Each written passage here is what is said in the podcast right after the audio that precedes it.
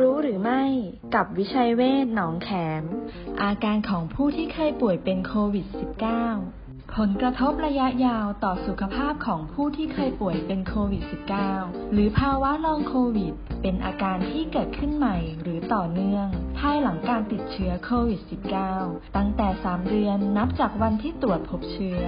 และมีอาการอยู่นานอย่างน้อย 2 เดือน และอาการที่มักพบได้บ่อยมีดังนี้ 1. ระบบทางเดินหายใจ 44.38%จะมีอาการหอบเหนื่อยและไอเรื้อรัง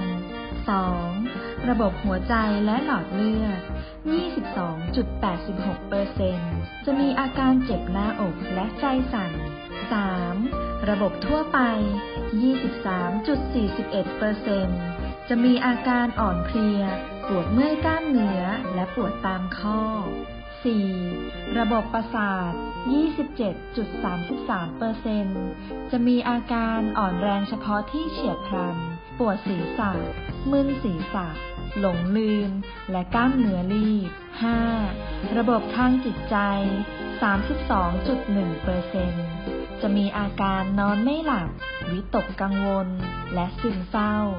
6. ระบบผิวหนัง 22.8%จะมีอาการผมร่วงและผื่นแพ้